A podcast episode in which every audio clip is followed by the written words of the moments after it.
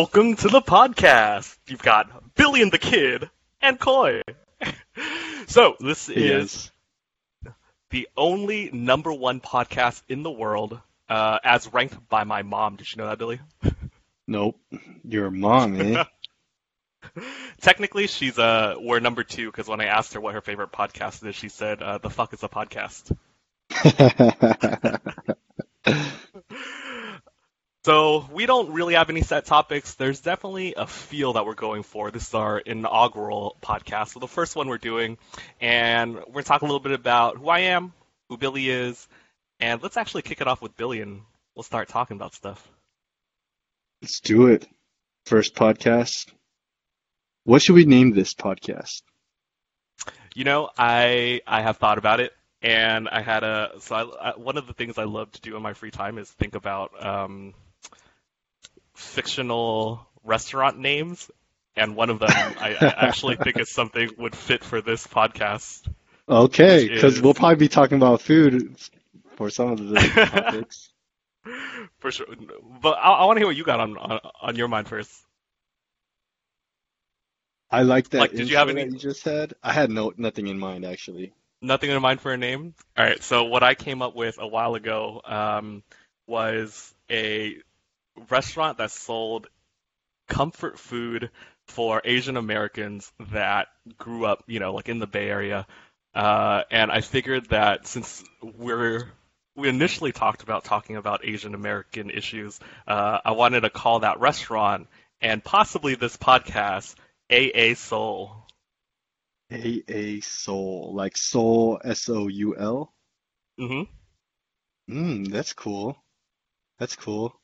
I like. Let's let's keep that for now. Let's keep that for now because I, I really like the the whole concept of food, and mm-hmm. then definitely like you know Asian American and the soul. It's kind of like that throwback, right? With the with the books, and essentially a podcast is a a, a pretty much audio book, right? You're Kind of, yeah. remember, do you remember the book back in the day, Chicken Soup for the Teenage Soul or something like that? Chicken, Chicken soup, soup. for the teenage soul. Yeah, we. Uh, I remember my first intro with that was at Catholic school, like Vietnamese Catholic school. They made No us read some way. story. Yeah, I still rem- I still remember the exact story that uh, that came that they were teaching us that uh, when they when they first brought it up to us too. Is I don't know how I that just like immediately came to my mind, but it did. Tell me the story, because I don't. I remember the book because my sister had it, but I don't remember any stories. All right. Um, so I remember they translated this into Vietnamese because it's Catholic slash Vietnamese school. So they translated it into Vietnamese, and maybe I'm making this up, and this story never existed in Chicken Soup for the Soul, but this is what I remember. Um, there was a little kid who asked his dad, who kept asking his dad, "Dad, how much do you make? Uh, how much do you make in an hour of working?" And the dad you know, works a lot. He's never home. He's always busy with work. And so he gets pissed off by this question. He's like, what do you care about money? And so he doesn't answer the kid. And the kid keeps asking him, Dad, how much do you make for, um, make an hour? Uh, and then after a while, he relents and he's like, okay, I make, let's say, $20 an hour. And then the kid goes, okay, can I borrow $20? And the mat, and the dad's like super mad. and Like, you know, we don't have that much money um, I can't believe you've been bugging me all all these weeks for twenty, like just to know how much I make, and now you're asking me for money. And, and he goes, "What do you want the money for?" And the kid goes, "I just wanted to see if I could borrow an hour of your time." Oh, wow. right, like heartbreaking. Right in the feels with that one. I I don't know if that's actually a chicken soup for the teenage soul story, but when you said that, I am that's immediately what came to my mind. That's a great story. It's like, it's like the um. Have you heard? There was another story where a teacher holds up a twenty dollar bill in class, and then he he asks everybody in in the class who wants this twenty dollar bill, and everybody raises their hand. So he crumples up the the the twenty dollar bill, and then he asks, okay, who wants it now? And everyone still shoots their hands up. Then he takes the dollar, the twenty dollar bill, throws it on the ground and steps on it, and spits on it, and asks everybody who wants it. Everybody still has their hands up. And then he tells them, this is an important lesson for you guys that no matter how much life has, you know, crumpled you up, threw you down, stepped on you, and spat on you, you're still worth value. Oh, Yeah. That is a good Those, one. Oh what, man. what, what would you call, these are like, what is it? Chicken, chicken soup for the soul stories? Uh, there needs to be a. We need to make this. Uh, we need to tie this in and find an Asian version of this. Yo, I got, I got, I got one. I got, I know how to tie it back in. So, Are you gonna call? Are you um, gonna call? Are you just gonna call it Pho Ga for the for the for the teenage soul? fuck, of this shit, that's hella funny.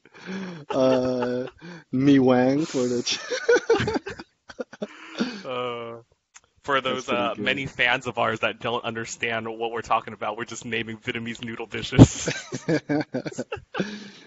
Anyways, Dude, so, you're gonna say something. yeah, so, um, it seems like there was a lot of people, especially where we grew up in San Jose, as kids in our elementary schools, um, they would sell amongst the Asian kids, right? Our schools were just predominantly Vietnamese, maybe a little bit of hmm Asian and Mexicans. And um, for the Vietnamese, they would buy like the Mama silver bag noodles.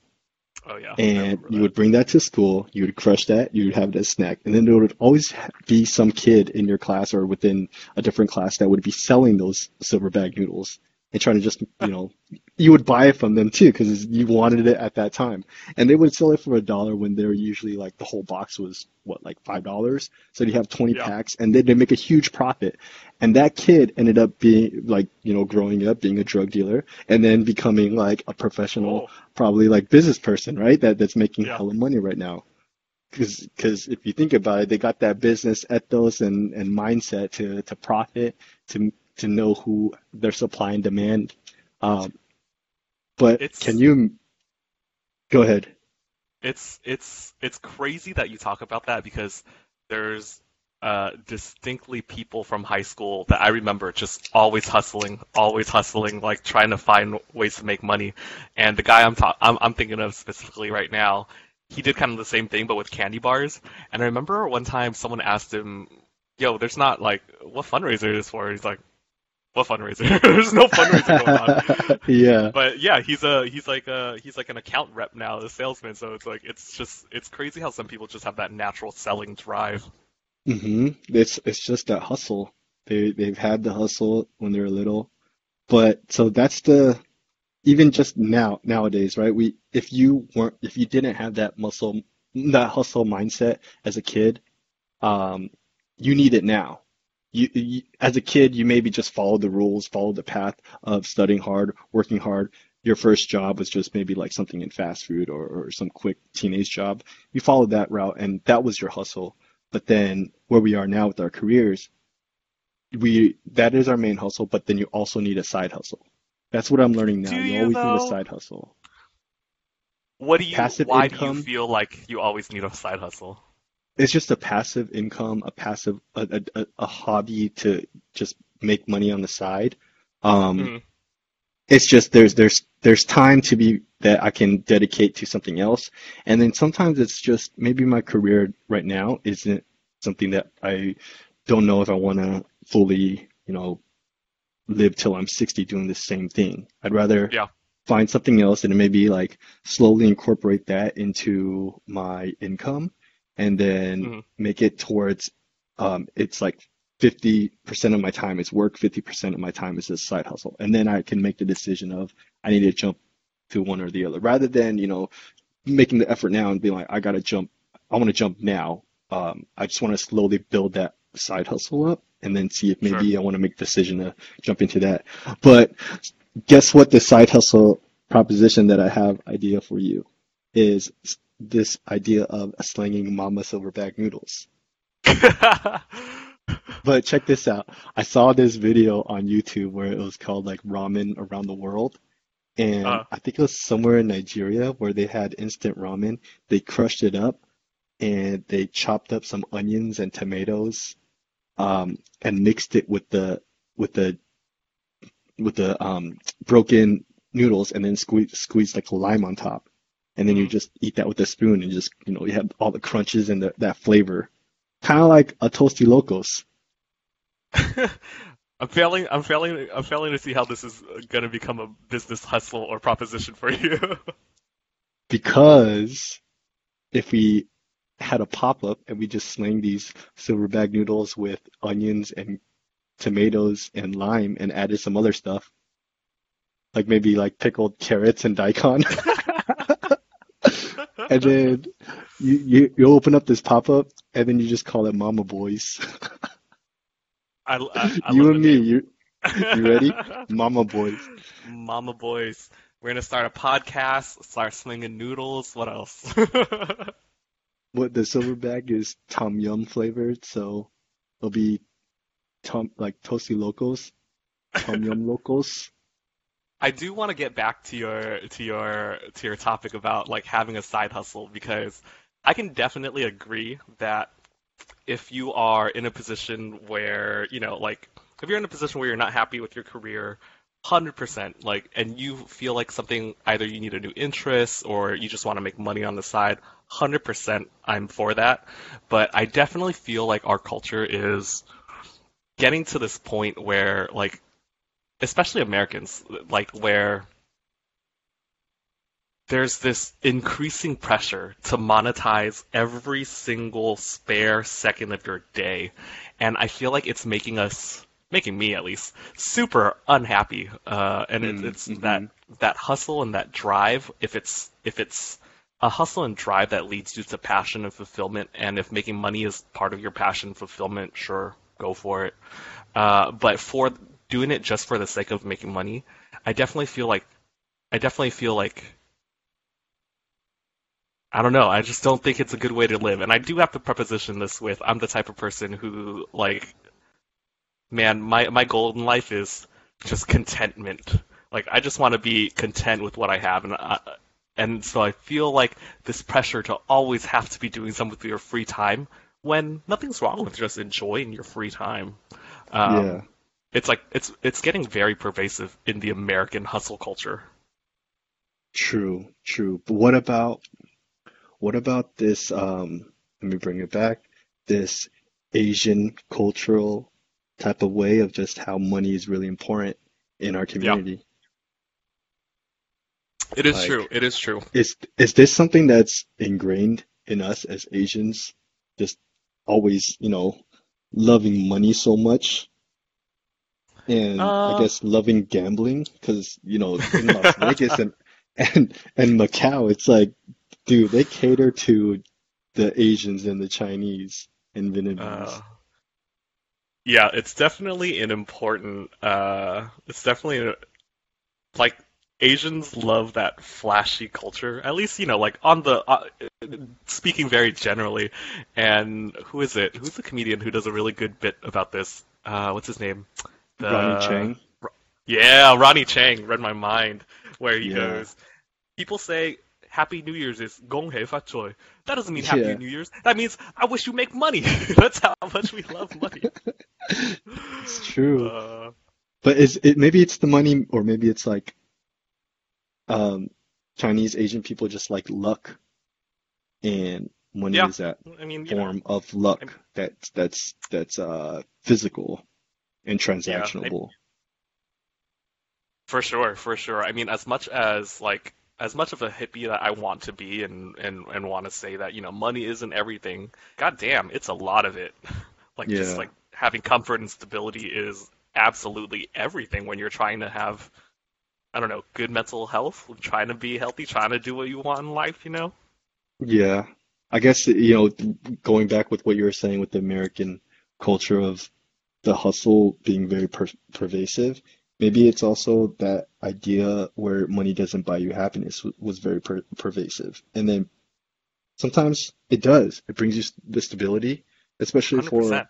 Yeah. maybe like for us, right? Like our parents came here as immigrants, poor, and they expected a lot of uh, expected a lot from us to make a lot of money as we were born. Like I don't know if, you know, people as like second generations would have that same type of idea that they push to their kids in the second generation. Like Yeah, well, You I gotta mean, we'll have to find out because our yeah, yeah. I think I think especially for our parents because they came from nothing, hmm whereas at least like we're in we're we're in a pretty fortunate circle where a lot of us are can at least take care of ourselves and we're not stressing day to day about living paycheck to paycheck too much, you know? Yeah, Um, and so it'll be really interesting to see what type of what type of kids our generation raises. Like I would I would love to think that our our generation um, while teaching our kids to be self-sufficient because we have that practical Asian mindset, also like become a little bit more Americanized and be, begin to also reach out and teach about kind of, you know, like more of the emotional wellness or or um, self-care or some of the things because I think that's that's such a relevant topic.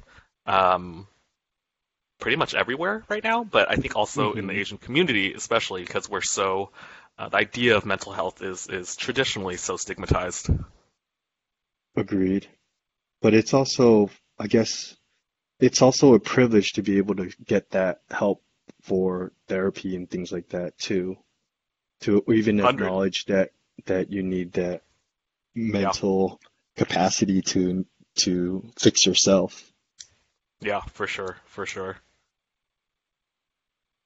Kind of getting back to the the new generation though, kind of since you you brought it up, I'm I'm I am very very interested to see what the Gen Zs like. You know, people love to talk about um, generational differences and gaps and values. And I definitely think that it is, you know, individuals individual. Ver everyone's very different, but there's definitely because of the environment you grow up in, uh, the political landscape, the now ecological landscape. Like, there's definitely Yeah. certain themes that carry over in value across this generation. So my question to you is, what's your take on the Gen Z folks? I know, I, I know you've, we've talked about this before. Well, with the take on them is just they they're in a completely new mindset that we don't understand. We're just going to become the old folks who don't understand. But I think with with whatever mindset they have, it's they're progressing. It's not like you can't be the old guy thinking that they're like regressing, right? Like in terms of culture, intellect, responsibilities, and all that, all of that. I think with the the Gen Zs, they they have a lot more focus, definitely. And maybe it's because they're prescribed, you know, Ritalin and Adderall at an age. But it, it can also be, it, it, it's because uh, they're able to balance out all of these freaking different distractions with their phones and TV and all of this content that they can consume in social media. It's like there's so many distractions out there, maybe a lot more than when we about it. grew up. And they can focus a lot more on like their studies or figure out how to how to have that focus a lot better. Man, that's that's definitely one thing I wonder because for me, uh, like I remember growing up and having time to explore and be curious and get bored. Whereas after phones came out, I was never bored in the sense that I had no stimulation, but like it's not it's not fulfilling fun or stimulation, you know? Like sometimes I get stuck on like Reddit for hours and hours at a time and Very like true. yeah. And so I, I wonder how that affects them because I mean all the shit that's going on right now, all the shit that's going on right now in parentheses, plus kind of like just the dynamic of how like shit technology is evolving way faster than our tiny little mammalian brains are able to adapt to. Man, it's gotta fuck us up all in one way or another. Yeah, very, very true. It's it's uh we don't even know. Maybe I'm putting on like a tinfoil hat, but we don't even know what the Wi-Fi radiation is doing to our brains and the 5G 5G uh, networks. man, as long as you don't tell me 5G causes coronavirus, we can still be friends.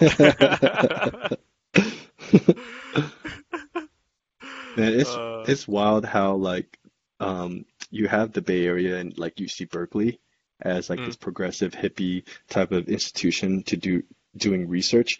And there are professors and scientists at UC Berkeley who do that did publish uh, scientific articles about five, how 5G um, increases cancers in rats. So a lot of these people who are like believing that 5G networks, you know, are um are hazardous to us and like they want to tear it down, there is like a source of a little bit of truth to it. It's backed yeah, by it's backed by science, they're researching it, but then it's just you have to look at the specifics in the study itself to see, you know, exactly. what Yeah. is what is the exposure, what is the what is the test that they're that they're doing it on? Because if it's like two out of three rats that that their cancers increase, it's like you don't know if it was the radiation or if it's just those two rats, you know, have poor immune systems and the cancer just spreads a lot easier. Yeah, or it's like the MSG myth about how, you know, like universally, at least in America, MSG is like, oh shit, it's hella bad. And Yeah. what started it was those those scientific studies, and then you read the studies and you realize they were feeding the rats like twice their body weight in MSG every fucking Mm. day. And it's like, okay, all right, let's let's take that with like a huge grain of salt. Yeah. Yeah, it's crazy that like freaking Doritos and like Hot Cheetos, they got MSG in it too. Dude, I love MSG. I don't care what the fuck anyone says. I don't know how to use it. Well, I bought it before, but I think I like sprinkled it on a marinade. But I don't really know if I added too little or too or too much, but it still tasted good with like everything else that I added. Yeah, I don't actually I I can't say I actually cook with it. I mean, I I use um like the pre-made chicken bouillon stock whenever I want to add flavor to something, like extra flavor to something, mostly because hmm I know it's full of MSG. But hmm there is um there's this restaurant in in Chinatown in SF. I'm sure Fong, Billy's roommate, I'm sure Fong has brought you wings from Capital, right? Yeah, yeah. Yeah. So the next time Fong brings you wings from Capital, take a wing out, shine a light at hmm it, and look, because you can see just giant flakes of MSG on the wing, and that's why it's so delicious. Yeah, all everything i- on the Chinese menu that says like salt and pepper, it's salt, MSG, and pepper. Salt and pepper, salt and pepper It's fish, true. salt and pepper chicken wings. Oh my God, I've never thought about it, but you're right. Yeah, there's no way just salt and pepper makes food that good. I've tasted MSG by itself before, and it didn't taste like anything. It it didn't Yeah. taste good. Yeah, I feel like it's one of those things that needs like it creates a base like by itself it's nothing but with flavor it creates like this base that base that you can barely take take a hint of it, i don't know Yeah, it's it's very good weird. stuff I think it's like uh this fear of, well, would you consider MSG as genetically modified?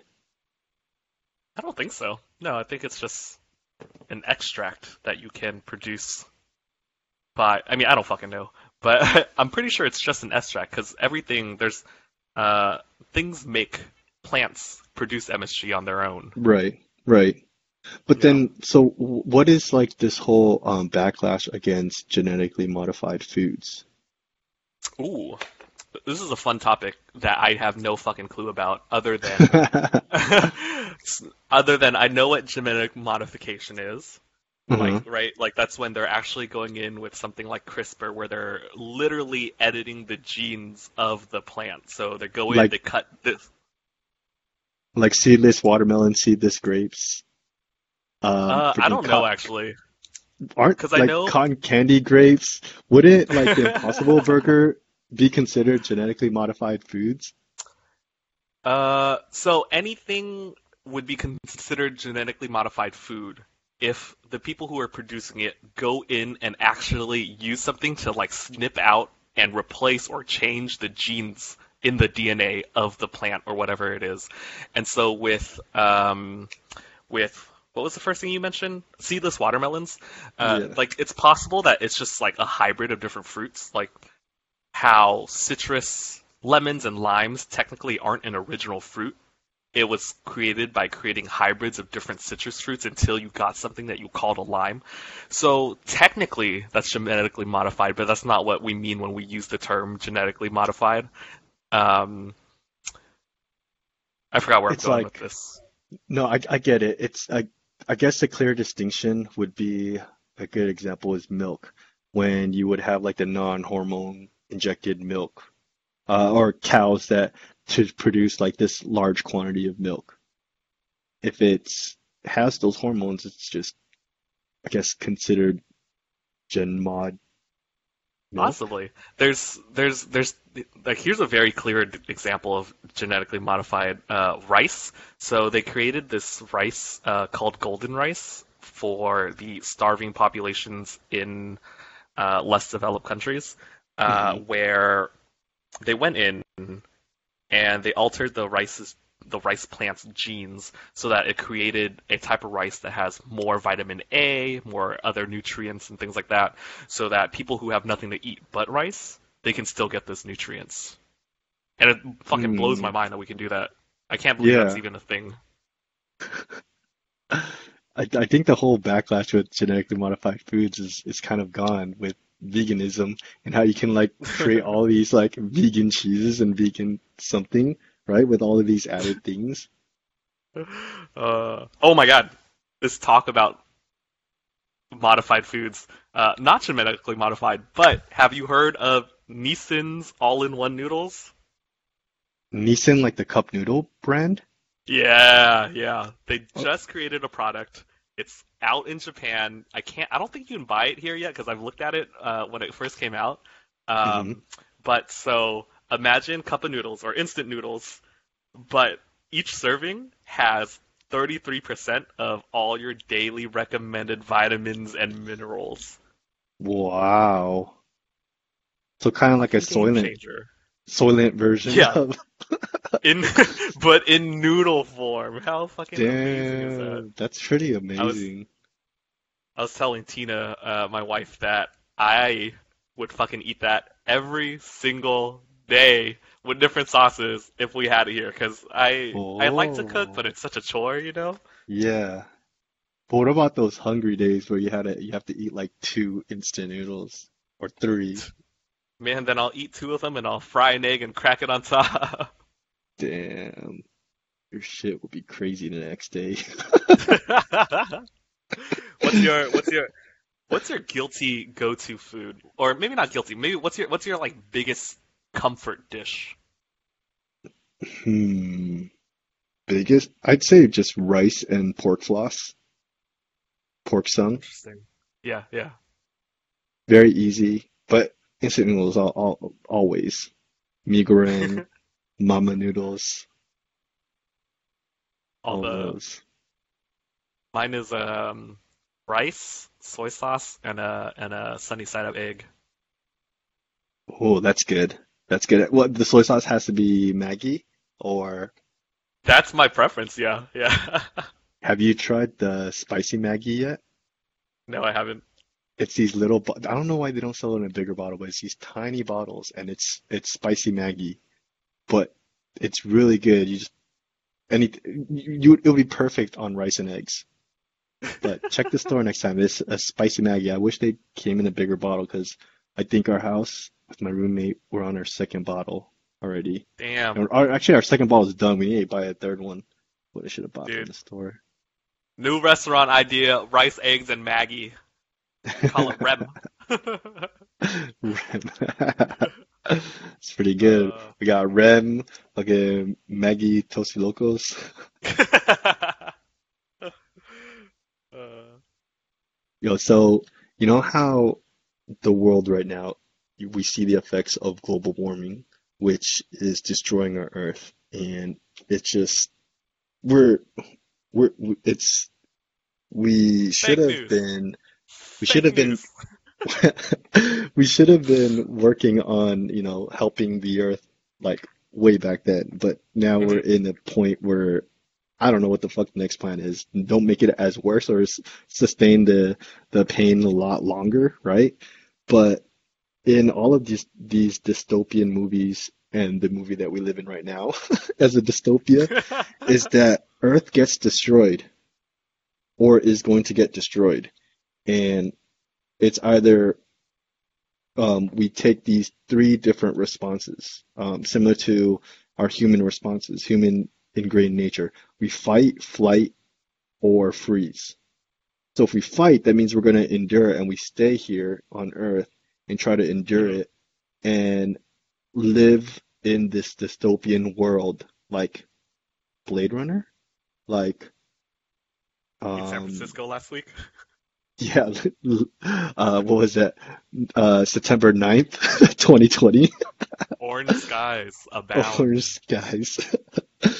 Or we fly away to Mars, which we're doing now, right? We're trying to see if we can live on Mars.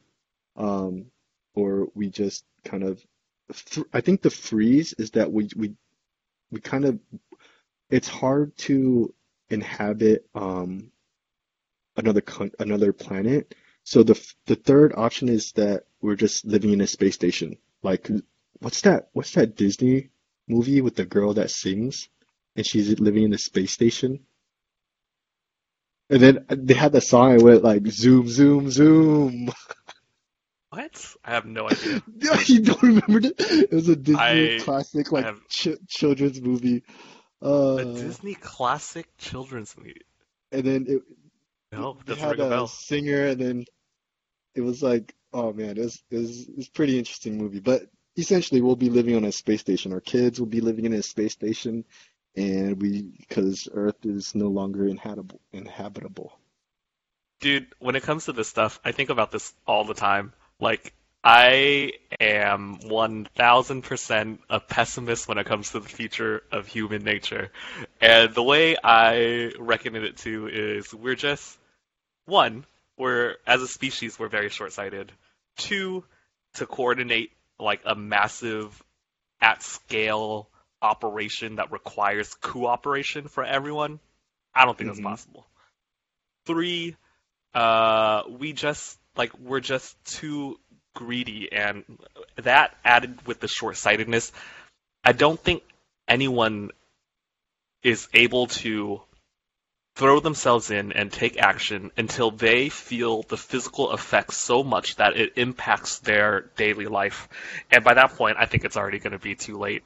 Um, where there's there's a lot of studies that say we're in the sixth mass extinction event in the history of the world, and the hmm biodiversity is declining at uh, at, at like in like uh, unprecedented rate. Um, we already know the craziness that's going on right now that we're experiencing in California, and it's just like a sign of the times to come. But to answer your question, I think that in every situation you're gonna get a little bit of all of that. Like we're gonna try all the things, right? Like yes, there's there's some effort to terraform Mars and make it habitable. Whether or not it comes to fruition by the time, like, will our, our technology advance fast enough that we can get there before it's too late? Who knows? Yep. Uh, Yep. there's always going to be a, a group of people that um, try. There's always going to be a group of people that feel helpless, and, and let's be real, I, I, I think that's the majority of us, uh, and we're just going to have to endure the shitty the shitty Armageddon that's coming. Um, and then there there's to be there's to be at least for the privileged uh, a whole myriad of ways that they're to try to escape or do something, but I don't know. I don't know. My my opinion is we're doomed as a species. There's not much we can do because we possibly have already passed the tipping point, uh, and now it's just like you know you get past the tipping point and bam, it's just a roller coaster drop until we're all dead, or at least most of us are dead. Civilization crashes, and then the Earth heals on its own, and there's some other species that becomes dominant until they get to the point where they do the exact same shit we did. I can see that. Very, very glass empty type of viewpoint to that. But in your w with the you know the roller coaster crashing down, we're not sitting in the roller coaster. We're just a little cockroach on the roller coaster. So even though it's going down, we're gonna crash and we're still gonna survive because because humans It's possible. we're pretty Yeah. much you know we're we're we're fucking crazy. It's crazy how some people are able to survive, and I think the population of of mankind would find some way to adapt living in this um, apocalyptic world, either being underground mole people or I don't know, yeah, figuring out I some way to survive. I believe that that's possible, but I, I like I believe a subset of humans could potentially like make it, you know. Uh, but I don't think that society as we know it is ever go is ever like is going to be able to continue the way we live now. Like, if anything, it's going to be a complete decimation of the population. Uh, Yeah. yeah, Kind of like what we're facing now with coronavirus and how much it killed so much of mankind already. yeah, and just think about it. Like, this is such on the scale of on the scale of uh, everything's going great to completely world ending. This is a pandemic, right? So it's like it's kind of high up there, but Right. like the effects of this coronavirus isn't even as great as bad as some, or even as bad as what, something we could imagine. And there's already so much, so much difficulty in responding to this. It's You're talking about like my mind. you're talking about like if if zombies came to life from this pandemic. yeah, or if we weren't even going that crazy, if this fucking virus had a 5% mortality rate instead of a 0.6% mortality rate, like, we'd be fucked. 100% Yeah. fucked. Yeah. and there'd Yeah. still be people out there, like, being, don't infringe on my rights. Don't. Uh, there's no fucking masks are oppression. This is fascism. Fuck other people. I don't care about other people. You know, like it blows my mind, man. Yeah, and the survivors are the one that that aren't going to take those risks. How risky have you been during this pandemic? Um, How risky would I you wish be? I could say I was like super perfect, but probably not. I don't think I've been that risky. Like for the first three months, we didn't three to four months, we didn't see anybody. Um, I think like three weeks ago, we went outdoor dining once because we were on the way back from Yosemite. No, not Yosemite, Mhm. Bass Lake, uh, and Mhm. we were hungry and we needed to stop to get food. Um, it's only really been in the last two months that we've kind of been seeing friends and family. Yeah. So Would you go on? Would you go on a plane? it's funny you mentioned that. I might have to, but if I had the choice, no. Like if I had the choice, absolutely not. I don't even want Yeah, to go out to here. eat, man. And everywhere I go, my mask is on. I use my hand sanitizer on my face and my forearms. Like On your times. face? Yeah. What? uh, All right. Do you wear um a glove while you pump gas? I don't. gloves. I just have my hand sanitizer ready, so the second I'm done touching it, I use my hand sanitizer. Do you wear a mask when you pump gas? Yeah. I wear a mask when I sit in my own car. Oh, Like you're Amy. one of those. 80% of the time. 80% of the time, yeah. Yeah, there's there's a few times where I wore it, uh, my mask in the car, but it's only because it's those single-use ones, and I, and then you know once you take it off your face, it doesn't it doesn't fit well again, and it's just gonna go in your mouth and get wet and be weird and muffle your your voice. How do you uh how do you feel about uh people calling it China flu? Mm, it's pretty racist. Like before, it was called China flu. It was called the coronavirus. So they're just Yeah. adding like a weird nickname to it just to place the blame. But I guess, you know, some people can see that the blame is from China, but it could have happened anywhere. It's not that Yeah. it started in China, that it's because of China. I Yeah. don't know. I think it's those people mean- who really use that and, and think about that, they don't um they live in a bubble and they don't know how the world is, how small the world is. You know, one thing I do want to, and I don't know if I have, I don't know if I have the patience, and I don't know if I'm understanding enough to do it, but you mentioned that they live in a bubble, but we also live in a very, like, we very much live in a bubble as well. And I wonder what talking to someone from the other side who is willing to come at a conversation with the prospect of understanding rather than, you know, like just trying to defend their whatever. But the problem is I don't think those people exist because I can't imagine how the fuck you could have that type of perspective and like of want to understand others and and at the same time hold the beliefs that the right wing the right wing like fanatics have. Yeah. It's just gonna be a constant agree to disagree, agree to disagree. Damn, we're getting uh we're getting real we're getting not real political, but pretty political here. Meaning, if this is our inaugural inaugural podcast and we're trying to cast a wide net, we've already lost a shitload of people. We did, we did. uh, That's okay. I think maybe, you know, this is what creates the niches in the internet because um because it seems like there's no longer a like people think there's no longer a subculture because if you if you were belonging to some type of subculture, you'd be posting about it on social media, or you could find a Reddit about it, or you could find, you know, some type of Facebook group about this. And it's kind of out there if you look for it. And it's not no longer considered, or back when it used to be like these subcultures. I think, yeah, I, I I can agree. I I think subcultures probably still exist. Maybe we're just not privy about it. We're not, you know, we're not young and hip and cool anymore. Oh, true, true. You just gotta keep looking in the know. But no, that's what that's what you, the listeners, are part of. You're the cool ones that found us to listen to. Uh, I was, I was gonna scream out. I was gonna scream out, "Hype beast!" I don't even know what that means, so I just Hype for a second. beast.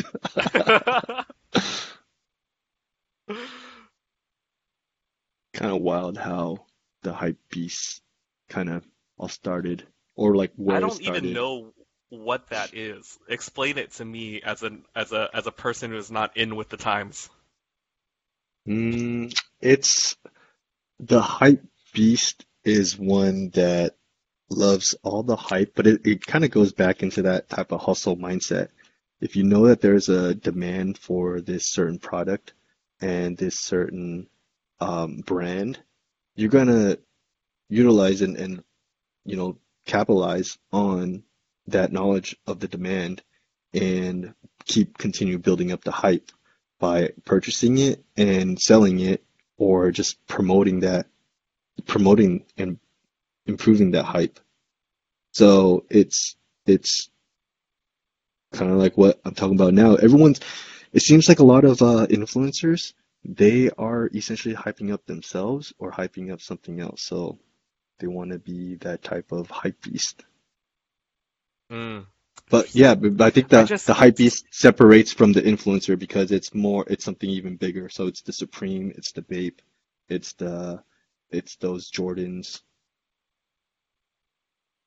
It kind of it kind of blows my mind, and it's so weird to me that you would choose a commercial brand to then il- align your identity with. Like, I just I don't understand it at all. Like, I just yeah, I I, I don't. Yeah. Maybe it's just that they don't have the, an identity to pick from. But that's kind of what we had growing up as Asian Americans. What identity did you have to pull from? You know, you, you look at your parents and you're like, they are that Vietnamese refugee immigrant identity. That's not me. I didn't go through the Yeah. struggles they did. You look in Hollywood and on TV and you see those other identities and you're like, I'll pick a little bit from here and there. I'm not gonna fully dedicate, or I, I'm not Bill Gates. I can't be Bill Gates. You know, things like that. I don't know. Interesting. Yeah, I I I definitely think that. I mean, uh, I said that I don't understand it, but we all do it to some extent, right? Like, in, we choose our style, we choose the things we wear, we choose the things, we, the car we drive, the whatever. Like, there, there's definitely, at least in our culture today, this like odd consum, this consumerism culture that didn't exist before mass production. Like, we define who we are by the things that we consume and even how we relate to each other we're, on a day-to-day basis. It's what did you watch? What did you eat? What did you read? Um, hmm that's that's like a whole nother large conversation that I don't think I have the mental capacity to have. but I, How do you- I How do you think those the like the intellects and the people during the Renaissance, what how did they kind of create that new identity in the Renaissance without that's a, consuming new things? That's that's a great question that I don't know. I really don't know. I think, um, man, I think I was talking to you about a podcast recently, Philosophize This, where there's actually an episode that goes goes that goes really deep into this about how the idea of a consumer is a relatively new idea, somewhere generated somewhere in like the mid 20th century. Mhm. Um, but before that, I think there was less of a question of your identity because you were kind of born into an identity, right? You're the son of a blacksmith. Oh, I'm going to be a blacksmith. Um, or you're born into you're born like the idea of getting to choose and making choices about who and what you are. I don't even know if that was an option for people back then. You know, like you're you're you're you're either lucky enough that you're born into um like the five percent of the population that has resources to do shit, or you're not, and you have zero resources, and you're just trying to make you're just trying to make survival possible.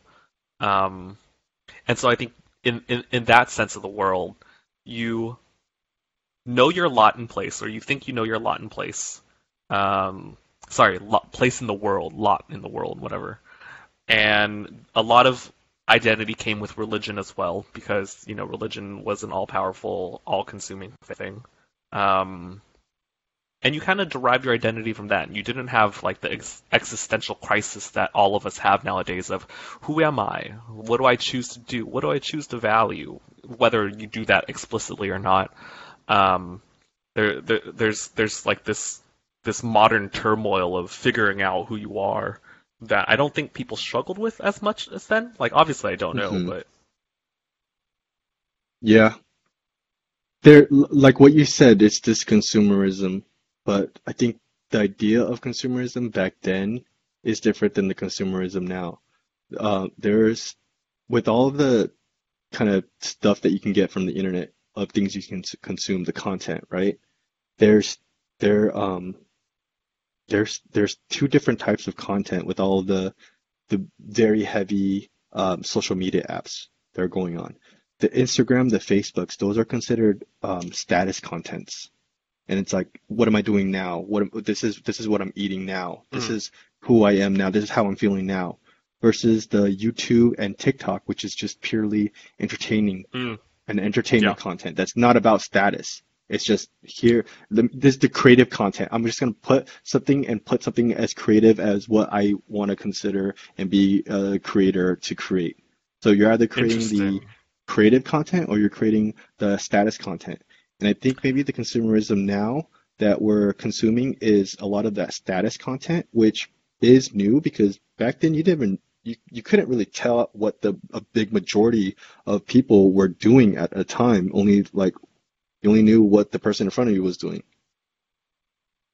That is very fucking interesting to me because I also see I also see that dichotomy of of broadcasting like your status is you know that's that's low effort right like this is what I'm doing versus exercising like creative will and, and, and creating content and I think there's a huge like I think there's a huge difference in mindset that I think people who are satisfied and content with their lives will tell you is that they create like they engage in some sort of creating behavior.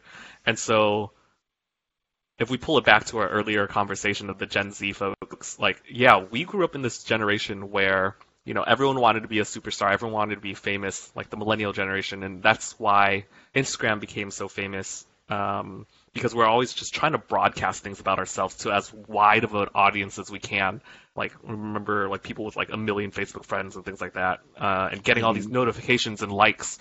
Um, whereas now it is, it, you're right, it has shifted to more of content making. That's that's that's really interesting. I've never noticed that before. Like the the creative content. Yeah, like the TikTok stuff, like uh, Yeah. I mean YouTube for sure. Um, but And that's why TikTok is that's like why it, interesting phenomenon. it blew up with TikTok because, or right now during this pandemic, because everyone knew what the, our status is. Our status is everyone's at fucking home. We can't go anywhere. And so Uh. yeah, the only content they had to create was just new creative type of content rather than, than displaying their status and the hype that they have, right? And cons and you're no longer consuming that. Maybe this is uh, an interesting new renaissance. Look at us. We started a podcast. This is a new type of You're- creative. I was just thinking that. Yeah, yeah, you're right. Maybe this will maybe this will make me feel more content in the world now that I'm making shit. But can you call it making shit if all I'm doing is talking? I guess it's content. Uh, all right. Yeah, no, I I think I think yeah, you're still if in turn in for maybe a human um ingrained human by nature type of thing is that we like to create things. Very much so. Is there something because I wasn't raised Catholic or Christian or you know by a church, so I don't really know how the Bible talks about the creator and God as being our creator and how we are a image of God. So is there something in the Bible about how we like to create or we are a creator? I have no idea to be honest with you. I don't consider Hmm. myself Catholic, but I was raised Catholic. Um, I I don't know. I there's like the there's like the I don't know what would you call it? Not an idiom, but the thing that people used to say in America: "Idle hands make the work of the devil." Um, I've never heard that. you've never heard, you never heard that? So like No. the the the pre- I mean the the statement is just saying you know if you're not doing anything you're gonna start if you're not busy you're gonna start trouble. Um, but yeah, in in terms of I don't I don't I don't know if I feel like stories from the Bible are more like I don't know punishment for humankind. There's a lot of weird fucking stories in the Bible, man.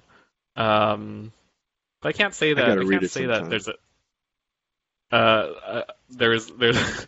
I remember a great. Uh, I got a a present for my communion was fucking a picture Bible, and I remember thoroughly enjoying it as a child. But I, I'm sure it left out all the racy stories about uh, people cheating on each other and decapitations and genitals as genital emissions as large as a donkey. Um, a lot of that was skipped, but I remember as a child thoroughly enjoying the picture books. so, were you Um, raised Buddhist? Essentially, yeah, we went to the temples and then we would pray at home. Um, but there wasn't any real teachings that anybody gave us. Okay, Um, so just you're more you're- like the cultural Buddhist upbringing Yeah. as opposed to like the actual like this. These are teachings from the Sutra Buddhist. right, Okay. right. Okay. You know what? Um, so later in October, I believe, um, Diwali is coming up, and Diwali is the Hindu, maybe not just Hindu, but um, in India, it's the Festival of Lights, and Mhm. with Diwali, there's like a ton of different stories that go along with it. And there was one story that I that I learned about about this prince and a king, um, where the prince was exiled from his kingdom and then he had to go fight and do all this crazy stuff. But he met like these magical creatures, like this monkey who could like shoot fire and become like a hundred times its size to help fight the the other demons and the bad monsters that are trying to attack the prince. But it's like these stories in that I wonder if in those stories in that religion there there's like a little bit of similarities between the Bible stories and those those type of lessons. Yeah, parables, uh, learning lessons through stories. I'm sure there's, I'm, I'm sure there's overlap, but it's um, yeah, it's interesting.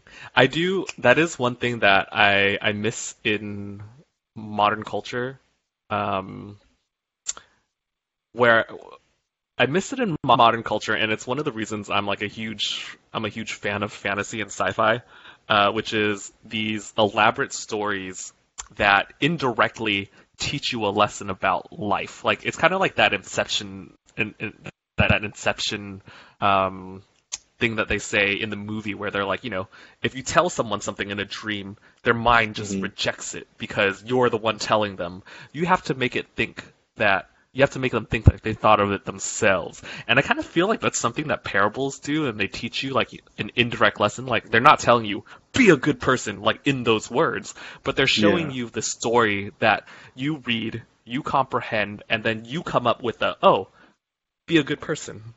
And it's, uh, Or- I feel like it's yeah. much more effective than like trying to pound something into someone's head. True. it's it's like these stories that we're going to tell are stories of our personal lives too. And when you hear those par uh, parables, and then you have some type of related story that you're experiencing in life, you just relate to that story and you have that lesson already. So, growing up Buddhist, right? Um, there was, it wasn't really even a story. It was just my mom was telling me that there was a famous monk. I, I think I was 13. There was a famous monk. No, not even a monk. No, it was, it was um, a traveling type of artifact, Buddhism artifact that was coming to San Jose. And there was this temple um, that was going to have these artifacts. And in one of those art, in, in a few of these little artifacts were these diamonds, and it were these diamonds um, created from the ashes of monks that have reached enlightenment, Buddhist monks that have reached enlightenment. And my mom told me the story that if you're looking at these little diamonds and they shine at you, that means you're going to become an enlightened one or you're a reincarnation of one of those monks. Cool. And So, and so we went there and looked at it. None of those diamonds shine at me, so I know, you know, I'm not, I'm not a, I was just gonna ask you, so Billy, are you an enlightened one? But with that, they also had another monk that was there that was like kind of, I guess you could say like a high-powered monk. And then um, we all, you know, stood in a line, and then we walked up to this like this little baby monk statue, and we poured water to give this little baby Buddha a bath. And then we prayed, and then we went to the monk, and then we like knelt down, and he put his his hand on our head, and it was crazy because this was I- it was very it was a very strange day. It was really hot in San Jose, but the temple inside was really cold. There was AC and there wasn't even that many people, so the room was very cold. It's a big, wide, kind of conference looking type of room. And the monk, when he put his hand on my head, I just started feeling a ton of heat and I was sweating. And I didn't know how long it, this his prayer was going to be, but he was like saying stuff and there was like heat coming out of his hands and somehow my whole body just started getting like really hot and warm. And it wasn't in the sense that like I was up there in front of everyone else in line. It wasn't Mhm. that type of like, you know, being getting bashful or like getting Yeah. hot from that type of like uh s- Yeah, being uh what is it like stage fright. But it was Being it was like he was yeah, being flushed. He was he was just putting some type of crazy heat all over me. And I was like, this is wild. That is wild. I'm not, you know, I'm I'm not a huge believer, uh, or I'm not a believer at all in like supernatural phenomenon, but I, I I'm trying to I'm trying to be more accepting of people's experiences, and that's very interesting to me because you're. It, it reminds me of this uh this story I watched on, God, what show was it? I don't know. It was it, it was a it was a Chinese guy, an older Chinese practitioner, where um he said he could heat things up like just with his chi, and so they did a like that that what are the heat vision camera, infrared infrared vision camera Yeah. of him doing that to a to a um, stick of aluminum, and it showed it that he heated it up. And Yeah. I, I don't know if there are tricks to it or whatnot, but it's it, that that image of that guy doing that to the piece of aluminum and the monk doing that to your head is what I saw. Just like, mm. Yeah, it was it was pretty crazy. At at that point, I'm I'm like, I gotta figure out what the hell is all this type of magical powers that they these Buddhist monks have, and it's probably like the Shaolin monks somehow where they can channel the chi, they can channel the chi. It's really funny because well. earlier you're talking, we're talking about these powers now, and earlier you called him a high level monk, so I'm just imagining like a level 44 like warrior monk walking around with giant beads around his necklace and a battle stick. That's that's what he was. He had Uh. pictures of him with like the Dalai Lama and all these other talked about a lot of crazy topics. This was a good first podcast. We kind of went all over the place, but I hope you guys enjoyed listening to that. Uh, we'll keep going with these different topics. Hopefully, we don't repeat these stories, but I know I got a lot of stories. Koi has a lot of stories, and there'll be a lot of stories where you hear about me and Koi as friends and how we've known each other for this long. So stay tuned, listen in, and thanks for listening. Later, y'all.